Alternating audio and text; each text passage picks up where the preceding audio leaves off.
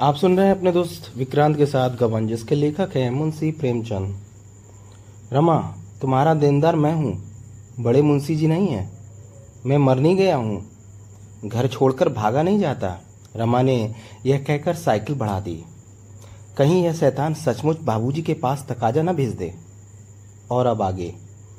आज ही हो जाएगा। जालपा भी समझेगी कैसा कबाड़ी आदमी है। जालपा से अपनी असली हालत छुपाकर उसने कितनी बड़ी गलती की। वह समझदार औरत है। इस बीच में उसकी आमदनी एक हज़ार से कम ना हुई होगी। अगर उसने बचत की होती तो इन दोनों महाजनों के आधे आधे रुपए ज़रूर चुक, चुकता हो जाते। वह घर पहुँचा तो जालपा ने पूछा, कहाँ चले गए थे? रमा, तुम्हारे कारण रतन के बंगले तक जाना पड़ा।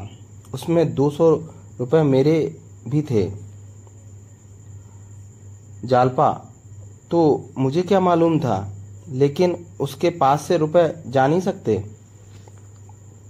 रमा, माना मगर सरकारी रकम तो कल जमा करनी पड़ेगी। जालपा, मुझसे दो सौ रुपये ले लेना, मेरे पास हैं। रमा, तुम्हारे पास इतने रुपए कहाँ से आए? जालपा, तुम्हें इससे क्या मतलब? रमा को कुछ संतोष हुआ।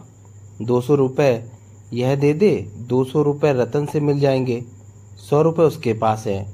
तो कुल तीन सौ रुपये की कमी रह जाएगी। ऐसा कोई दिखाई नहीं देता था जिससे इतने रुपए मिलने की आशा की जा सके। सुबह रमा ने रतन के पास अपना आदमी भेजा। रतन ने दो सौ रुपये दे दिए। जालपा को जब मालूम हुआ तो उसने रमा से पूछा, तुमने अपने रुपए रतन से मंगवा लिए? अब तो मुझसे ना लोगे। मैंने कह दिया था कि रुपए दे दूँगी, फिर आदमी क्यों दौड़ाया? रमा, मत दो। मैंने रतन से रुपए नहीं मंगवाए थे, सिर्फ़ इतना लिख दिया था कि थैली में दो सौ रुपये ज़्यादा हैं। अचानक किसी ने नीचे से आवाज़ दी, बाबूजी, सेठ ने रुपए लेने भेजा है। मुंशी दयानाथ ने सेठ के प्यादे को देखकर पूछा, कौन सेठ? कैसे रुपए? प्यादा, छोटे बाबू ने कुछ माल लिया था। साल भर हो गया, अभी तक एक पैसा न दिया। दयानाथ ने रमा को पुकारा, देखो, किस सेठ का आदमी आया है। हिसाब साफ़ क्यों नहीं कर देते? कितना बाकी है? प्यादा पूरे सात सौ, बाबूजी। रमा, तुम चलो दुकान पर, मैं खुद आता हूँ। प्यादा, हम बिना रुपए लिए ना जाएँगे साहब। आप यूँ ही टाल दिया करते हैं। मुंशी दयानाथ ने रमा को डांटा, क्या बेशर्मी की बातें करते हो? जब गिरह में रुपए नहीं तो चीज़ लाई क्यों? शिकायत कर देगा तो क्या इज़्ज़त रह जाएगी? तुम्हारी और तुम्हें यह सूझी क्या कि इतना बड़ा बोझ सर पर लाद लिया? रमा, आप झूठे ही इतना बिगड़ रहे हैं। आपसे रुपए मांगू तो कहिएगा। प्यादे ने बाप बेटे में तकरार होते देखा तो चुपके से रहा ली। मुंशी जी भुनमुनाते हुए अंदर चले गए। रमा ऊपर गया। जिस बेजती से बचने के लिए वह भागता फिरता था, वह आज हो ही गई। इस अपमान के सामने सरकारी रुपयों की चिंता भी गायब हो गई। जालपा ने पूछा, तुमने कहा था कि उसके अब थोड़े ही रुपए बाकी हैं? रमा, बदमाश झूठ बोल रहा था। जालपा, दिए होते तो क्यों तकाजा करता? जब तुम्हारी आमदनी इतनी कम थी तो गहने लिए क्यों? मैंने तो कभी जिद ना की थी। और मान लो, जिद भी करती तो तुम्हें समझ बूझ कर काम करना था। आदमी सारी दुनिया से पर्दा रखता है, मगर अपनी पत्नी से तो पर्दा नहीं रखता। अगर मैं जानती कि तुम्हारी आमदनी इतनी थोड़ी है तो मुझे क्या कुत्ते ने काटा था कि सारे मोहल्ले की औरतों को सैर कराने ले जाती? मैं कोई बाजारी औरत तो थी नहीं कि तुम्हें नोच घसोट कर अपना घर भर लेती। मैं तो भले बुरे दोनों एक ही साथिन हूँ। रमा चुप रहा, कपड़े पहने और दफ्तर चला। दरवाजे तक पहुँचा तो जाल पर नीचे आई और बोली, मेरे पास जो दो सौ रुपये हैं, वह क्यों नहीं सराफ को दे देते? रमा, अच्छी बात है, लाओ दे दो। सड़क पर आकर रमा ने एक तांगा लिया और रतन के बंगले पर जा पहुँचा। शायद रतन से मुलाकात हो जाए। वह चाहे तो तीन सौ रुपये का बड़ी आसानी से इंतज़ाम कर सकती थी। वह सामने ही बरामदे में बैठी थी। रमा ने उसे देखकर हाथ उठाया। उसने भी हाथ उठाया। तांगा सामने से निकल गया। वह अंदर न जा सका। तांगा और आगे पहुँचा तो रमा ने उसे चुंगी के दफ्तर चलने को कहा।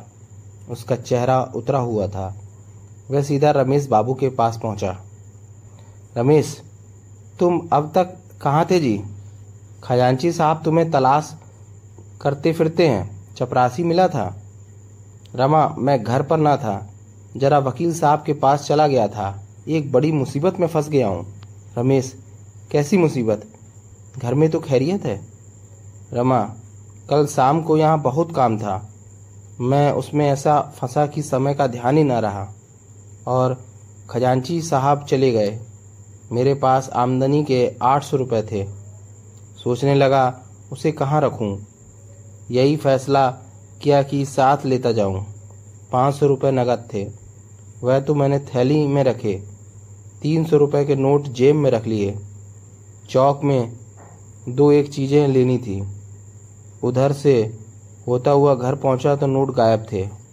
रमेश, तीन सौ रुपये के नोट गायब थे? तुमको मारकर थैली नहीं छीन ली? रमा, क्या बताऊँ? सुबह से इसी चिंता में दौड़ रहा हूँ, लेकिन कोई बंदोबस्त ना हो सका। आज शाम तक समय दीजिए, कुछ ना कुछ करूँगा ही। रमेश, मेरी समझ में नहीं आता, तुमसे इतनी लापरवाही क्यों हुई? मेरी जेब से तो आज तक एक पैसा भी ना गिरा। मुझे तुम्हारी बात पर विश्वास नहीं होता। सचमुच बता दो, कहीं अनाप शनाप तो नहीं खर्च कर डाले?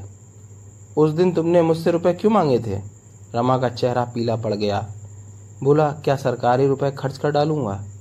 उस दिन आपसे रुपए इसलिए मांगे थे कि बाबूजी को एक ज़रूरत पड़ गई थी। नोटों के गायब होने का तो मुझे खुद आश्चर्य है। रमेश, तुम्हें यकीन है? शाम तक रुपए मिल जाएँगे।